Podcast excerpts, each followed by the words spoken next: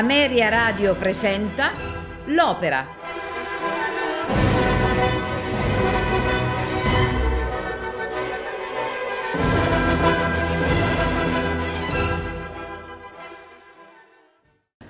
La Gioconda è un'opera di Amilcare Ponchielli sul libretto di Enrico Boito.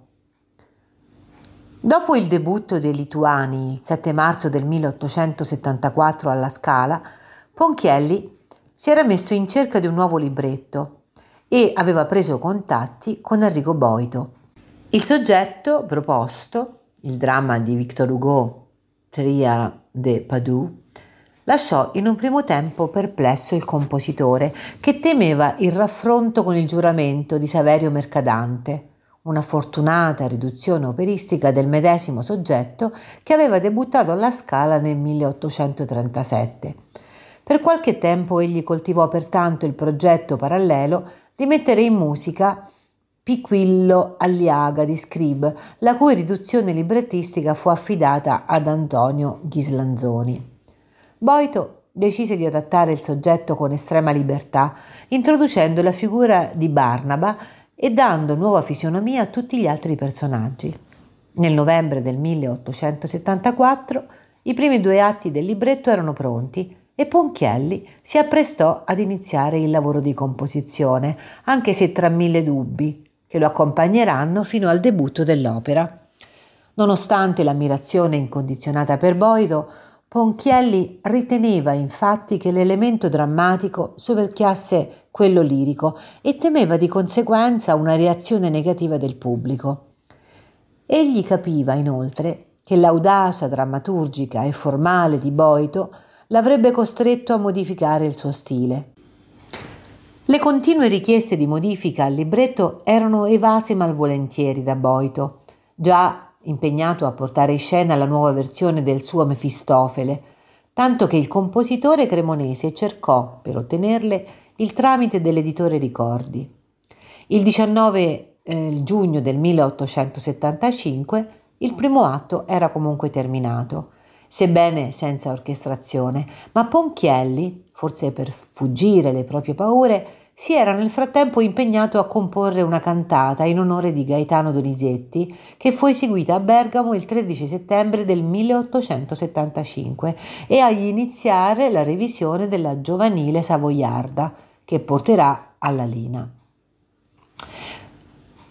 Ponchielli rimise dunque mano alla Gioconda, ma più la prima si avvicinava, più il panico cresceva. Alla conclusione del lavoro mancavano solo quattro pezzi il finale del terzo atto, la danza delle ore, il duetto finale del quarto atto e la sinfonia. Il 12 gennaio del 1876 l'abbozzo è terminato, tranne i ballabili e il preludio. Lo stesso giorno Ponchielli inizia la strumentazione, ma i dubbi sul già fatto continuano a tormentarlo.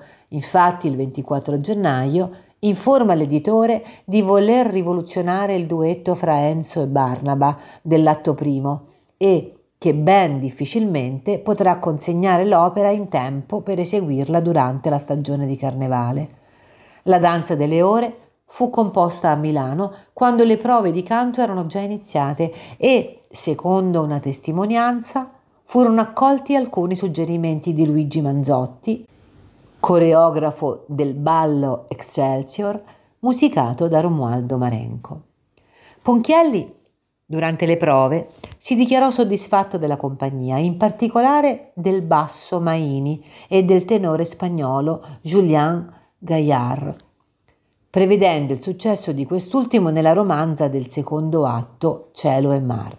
Previsione poi che si avverò, dato che la sera della prima fu questo uno dei due pezzi bissati insieme al preludio. L'opera ottenne un vivo successo, ma lo spettacolo fu giudicato troppo lungo. Il pubblico infatti applaudì i primi due atti più degli ultimi due, destinati nel tempo a diventare quelli di maggior successo. L'opera, che a causa del ritardo nella consegna della partitura chiuse la stagione lirica della Scala, fu rappresentata solo per quattro sere, a maggio Ponchielli era di nuovo al lavoro per modificare le parti che meno l'avevano convinto e per ridurne la durata complessiva. Egli mise mano ai finali del primo e del terzo atto, sostituì il coro di introduzione e l'aria del vise all'inizio del terzo atto, abbinandola ad una nuova romanza di Laura, l'adagio vita, conflitto di duolo ed onta. In questa seconda versione andò in scena con successo al Teatro Rossini di Venezia il 18 ottobre e nel gennaio del 1877 Ponchielli si trasferì a Roma, dove la Gioconda sarebbe dovuta andare in scena al Teatro Apollo. Durante le prove però il compositore si fece convincere dalla compagnia e dal direttore, Luigi Mancinelli, ad eliminare la stretta del finale terzo, chiudendolo con poche battute d'orchestra dopo il cantabile concertato. Poco per volta Ponchielli riesce a trovare la giusta misura e adattare il raffinato ma cerebrale libretto di Boito alla propria vena musicale più autentica, calda e fluente, rimpiazzando, tagliando e aggiungendo interi episodi. Ottenne successo anche all'estero nel 1887 fu rappresentata a Londra e Barcellona, nell'87 a Bruxelles, a Vienna, a Varsavia, alla Plata in Sud America. Nel 1909 l'opera fu allestita al Teatro dell'Opera di Roma con un ottimo cast composto da Angelo Masini Pieralli, Giannina Rass, Luisa Garibaldi e Tiffa Ruffo. La trama eh, si svolge, come abbiamo detto, in tre atti.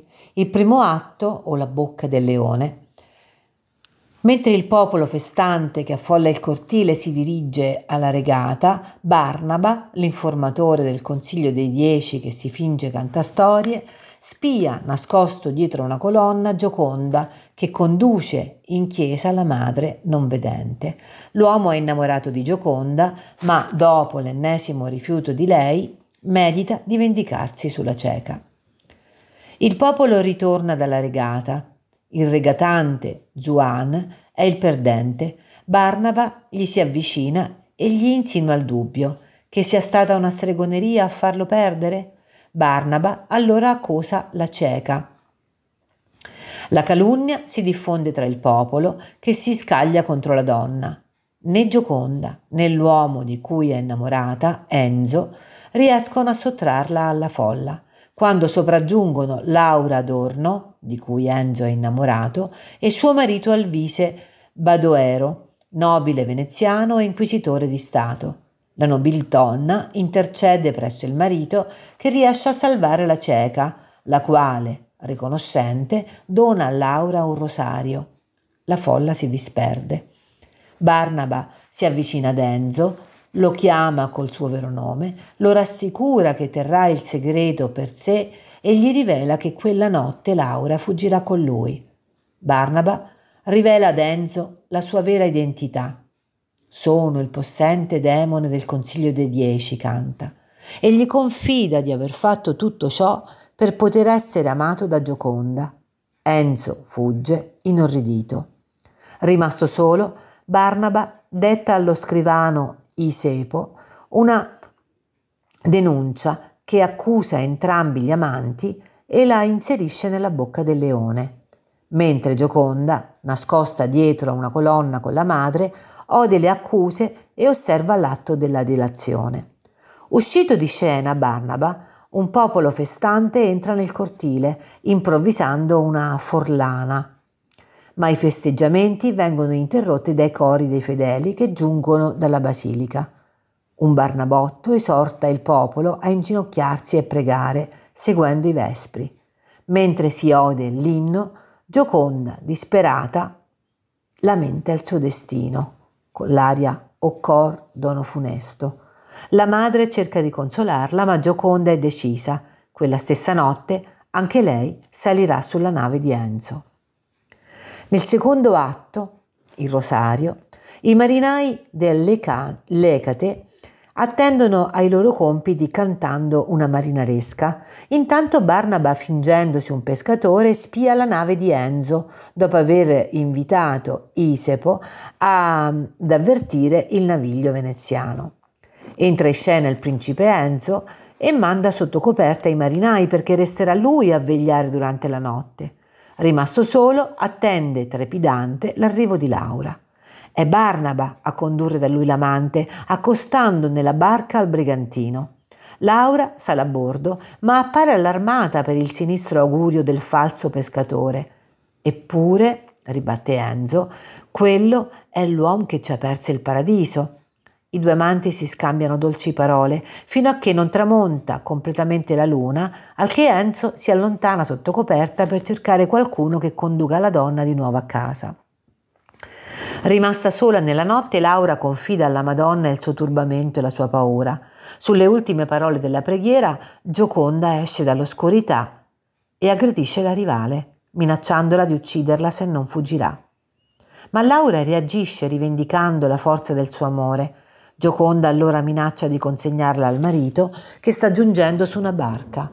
Ma quando Laura, spaventata, alza il rosario, Gioconda la riconosce come la donna che ha salvato sua madre e la aiuta a fuggire. Laura, confusa, domanda il nome della salvatrice. Son la Gioconda, risponde l'altra. Barnaba per un attimo ricompare in scena, consigliando ad Alvise di seguire la barca sulla quale fugge Laura. Tornato Enzo, Gioconda gli dice che Laura è fuggita per paura. Enzo, stegnato, corre verso la riva per seguire la donna amata, ma Gioconda lo ferma e lo avverte del pericolo delle galee veneziane. Il genovese, pur di non farsi prendere, dà fuoco alla nave. Nel terzo atto, il narcotico o la K d'oro, Alvise, scoperto il tradimento di Laura, giura di vendicarsi. Sarà una vendetta terribile, degna di un badoero. Che le danze della festa gioiscano pure. Il marito tradito deve vendicare il proprio onore.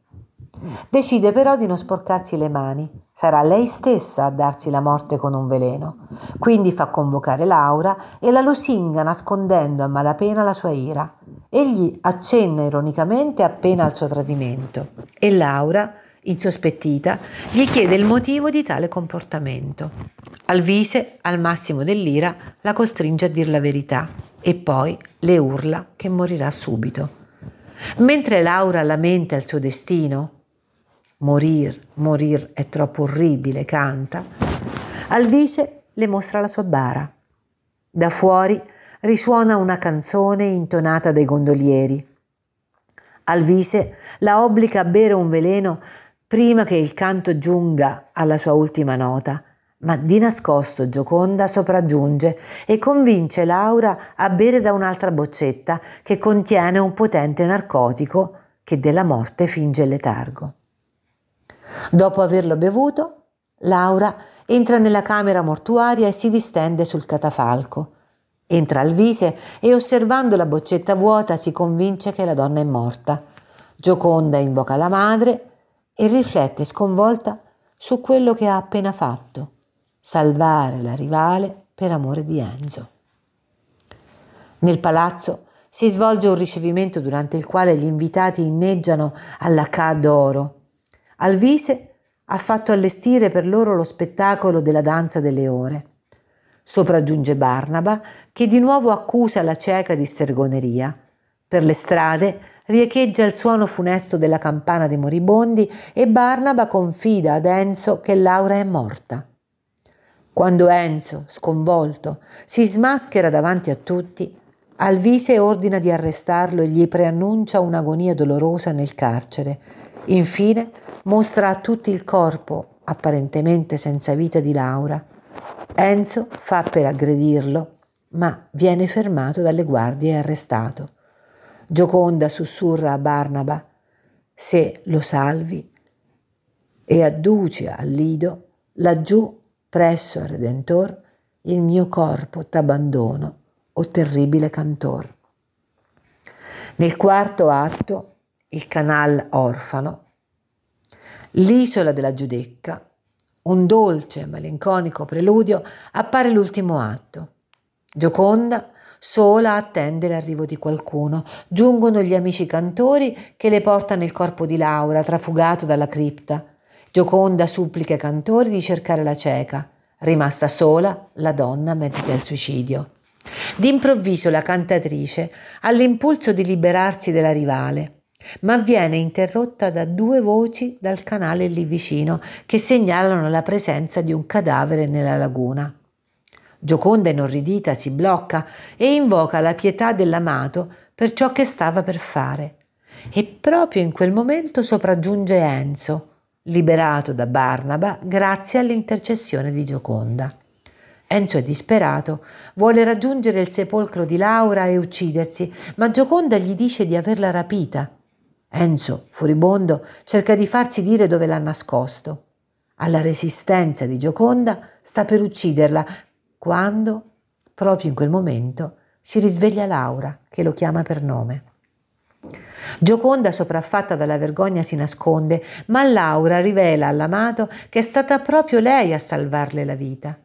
Enzo la benedice, mentre compare la barca dei cantori che intonano una serenata, la stessa durante la quale Laura ha bevuto la pozione.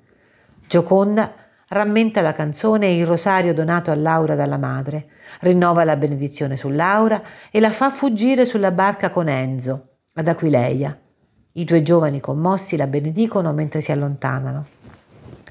Disperata, Gioconda prende la spada per uccidersi quando si ricorda della madre e anche del patto con Barnaba. Fa per fuggire quando le si fa innanzi Barnaba. È il momento di pagare il prezzo. La cantatrice ha promesso il suo corpo a Barnaba in cambio della liberazione di Enzo, ma dopo averlo tenuto a bada lusingandolo, si lascia cadere di peso sulla spada, accoltellandosi a morte. Barnaba, beffato, vuole vendicarsi rivelandole che le ha appena ucciso la madre. Ma è tardi, Gioconda è già morta e dopo aver emesso un alto grido di rabbia, Barnaba si dilegua scappando per le calli. Ascolteremo questa sera di Amilcare Ponchielli La Gioconda con Maria Callas nel ruolo di Gioconda, Pier Miranda Ferraro, Enzo Grimaldo, Fiorenza Cossotto, Laura Adorno, Irene Companiz La Ceca, Ivo Vinco Alvise Badoero, Piero Capuccilli, Barnaba. Orchestra del Teatro alla Scala, dirige Antonino Votto. Buon ascolto.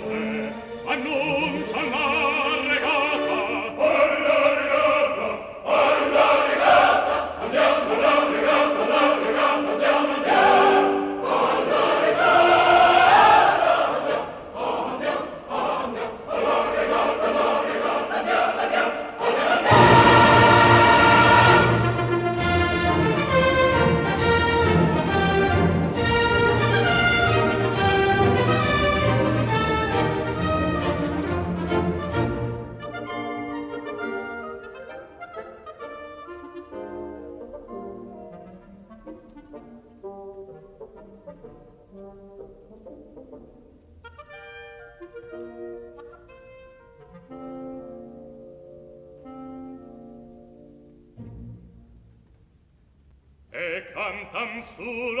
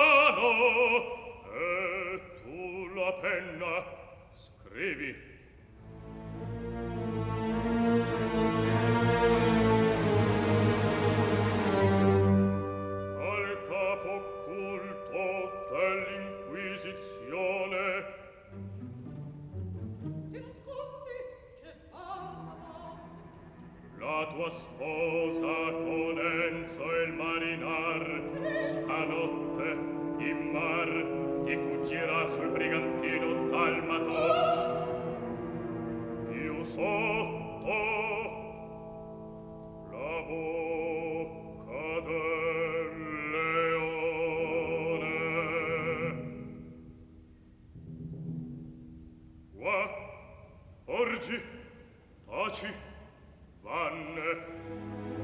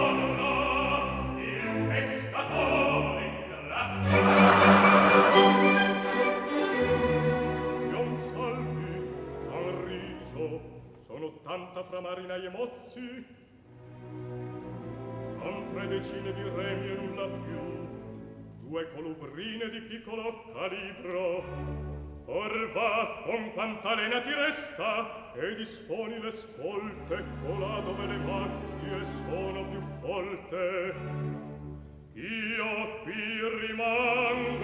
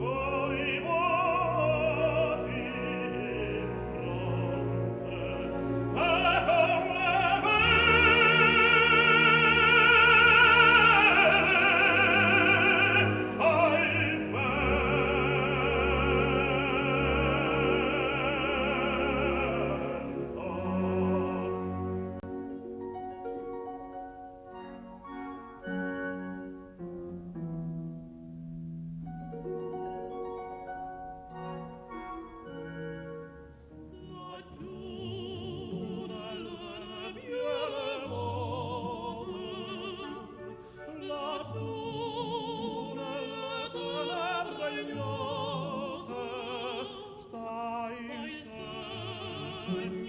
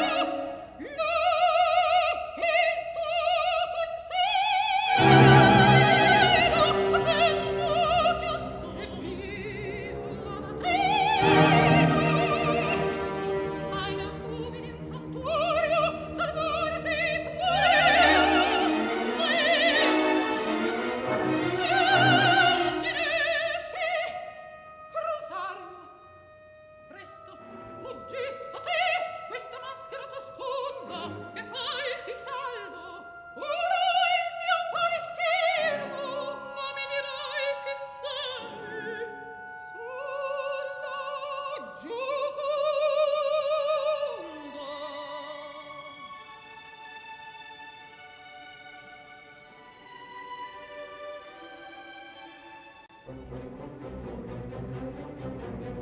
you.